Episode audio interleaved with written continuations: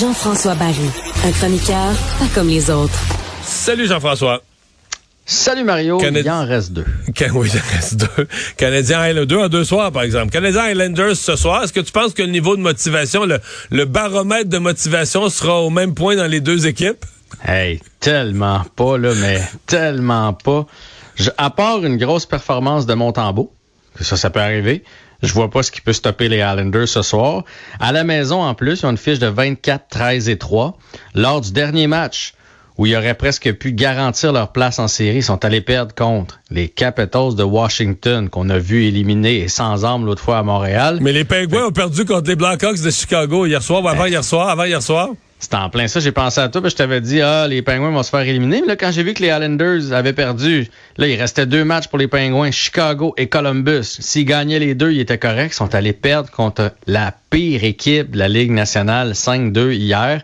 Donc, si ce soir, les Islanders l'emportent, ils éliminent automatiquement les Penguins de Pittsburgh, se classent en série et ce serait une première en 16 ans pour les Penguins. Ça fait 16 ans de suite. C'est la plus longue séquence dans la Ligue nationale de hockey. 16 ans qu'on fait les séries, 16 ans pour Crosby, pour Malkin, pour le temps. Donc, ça, ça, donc, euh, donc, donc chez les Penguins, ce soir, on est euh, Team Montembeau, là.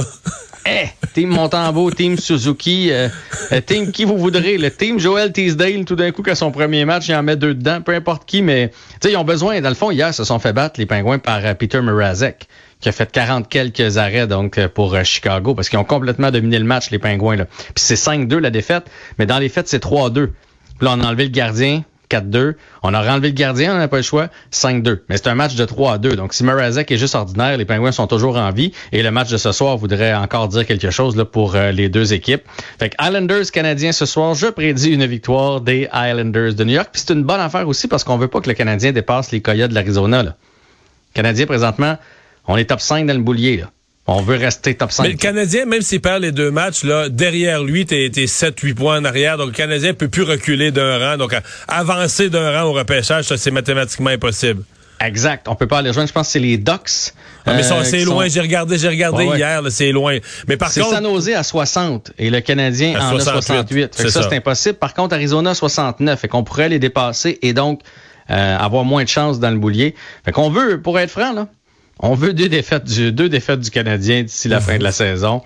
Puis à la limite, si on a une victoire, ça pourrait plus demain, mettons, contre les Bruins au Centre Bell, devant les partisans. Mais ce soir, à, Long Island, laissons tout ça euh, aux Islanders, cette victoire-là, sans problème. Veux-tu avoir les trios pour ce soir? Hey, si je veux les avoir. Parce qu'Armia est demeuré avec Suzuki, là, depuis ben sa belle performance, avec euh, Hoffman. Un tour du chapeau.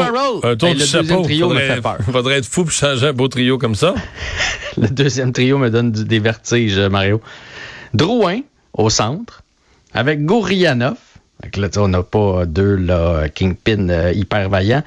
Et Sean Farrell, je dis pas qu'il est pas vaillant, mais il est en, est à ses premiers pas dans la Ligue nationale de hockey. Fait que Farrell, Drouin et Gourianov, tu sais, devant une machine défensive en plus, parce que les Islanders, eux autres, eux autres là, ça joue compact, ça joue serré, ce sera pas facile pour eux autres. Petlick, Evans, Gallagher, Petzetta, Thierry et Teasdale, qui, je le rappelle, en est à son premier match dans la Ligue nationale de hockey. on connaît déjà les commentaires d'après-match de Drouin et compagnie. On va dire qu'il n'y a pas beaucoup d'espace ce soir. Non. fallait, fallait payer le prix pour aller en avant du filet. Puis, ben, Gourianov, ça ne tentait pas. Moi non plus. Fait qu'on a laissé aller le petit 5 et 8, là, 170 euh, livres, puis ça a donné qu'il pouvait pas se rendre. Fait que c'est ça. Puis sinon, j'ai quand même une statistique intéressante. Madison Barron à la défensive, Edmondson Wideman et alors Frédéric Allard avec Kovacevic. Kovacevic, qui, Mario, tu le sais, est le défenseur qui a joué le plus de matchs chez le Canadien de Montréal. Ah ouais? Ouais qu'on a quand même réclamé au balotage et il se retrouve à être le défenseur le plus utilisé. Je pense que ça résume bien la saison des Canadiens. Transaction euh, au CF Montréal? Oui, on a décidé de bouger. Hein. On a juste une victoire du côté du CF Montréal. Fait qu'à un moment donné, il faut qu'il se passe quelque chose. C'était-tu prévu que ça aille si mal que ça? Il me semble que... On parlait d'une équipe, pas de peloton de tête, mais plus, il me semble que ça va plus mal que. Peut-être j'ai mal perçu ce qui était annoncé, mais. Je pense qu'ils ont essayé de nous vendre quelque chose. Moi, je, je voyais pas l'amélioration. J'avais beau lire, les experts voyaient pas l'amélioration non plus. Je pense non, mais l'amélioration, l'année passée, il était compétitif. il était aux portes des séries, non?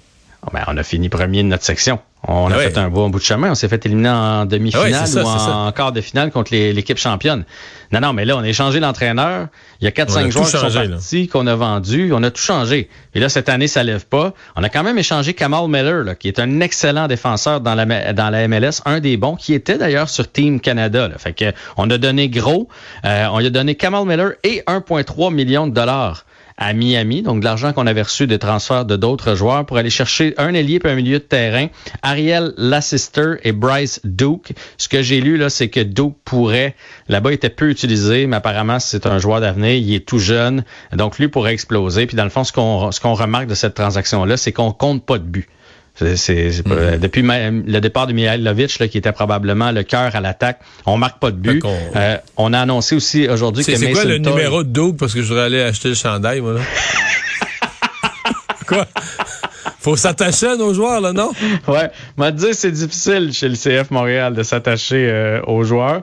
En même temps, je comprends la transaction. Ce que je vais dire, c'est que Mason Toy. Mais il se pourrait-tu au moins nous vendre des chandails que dans le dos, c'est juste un collant? Ça pourrait être un velcro. un velcro? Mais ah, on remarque qu'on dit ça. Même le chandail, on n'est pas sûr d'une année à l'autre qui change. regarde, regarde celui qui est là, là.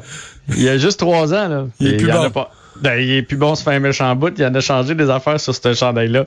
Donc, ce que je disais, c'est que Mason Toy est blessé. C'est un bon marqueur de but aussi. Fait que là, on est allé chercher de, l'attaque en espérant fouetter l'équipe un peu. Je pense que l'entraîneur est très offensif aussi.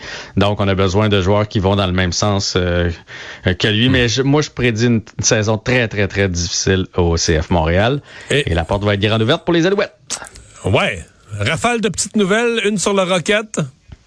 Ouais, ben le Rocket qui joue peut-être sa saison ce soir contre les Marlies de Toronto. C'est pour ça d'ailleurs qu'on a laissé Raphaël Harvey Pinard à Laval, euh, Yessi Ilonen à Laval. Donc on veut que le Rocket fasse les séries. Tu nous l'as expliqué hier. On laisse, on laisse les meilleurs joueurs à Laval parce que le Rocket a une chance, puis on amène, on amène les moins bons avec le Canadien. Dans, bon, non seulement les moins bons, mais tu sais, Joel Teasdale, il s'est battu toute l'année avec les gars du Rocket. Et là, quand ça compte vraiment, lui, il joue avec le Canadien. Il doit être bien heureux de jouer avec le Canadien. Mais il me semble qu'il devait avoir le goût de participer au succès des Rockets. En tout cas, bizarre, Rockets de Laval contre euh, les Marlies. Et il y avait quelque chose de bien cet après-midi. Édouard Julien, qui est un Québécois, qui a été repêché, Mario, en 18e ronde dans le baseball majeur. 18e ronde, là, autrement dit... On croit plus ou moins en toi, ben, il a réussi à se tailler une place, à faire son petit bonhomme de chemin. Et aujourd'hui, il jouait son premier match avec les Twins du Minnesota contre les White Sox.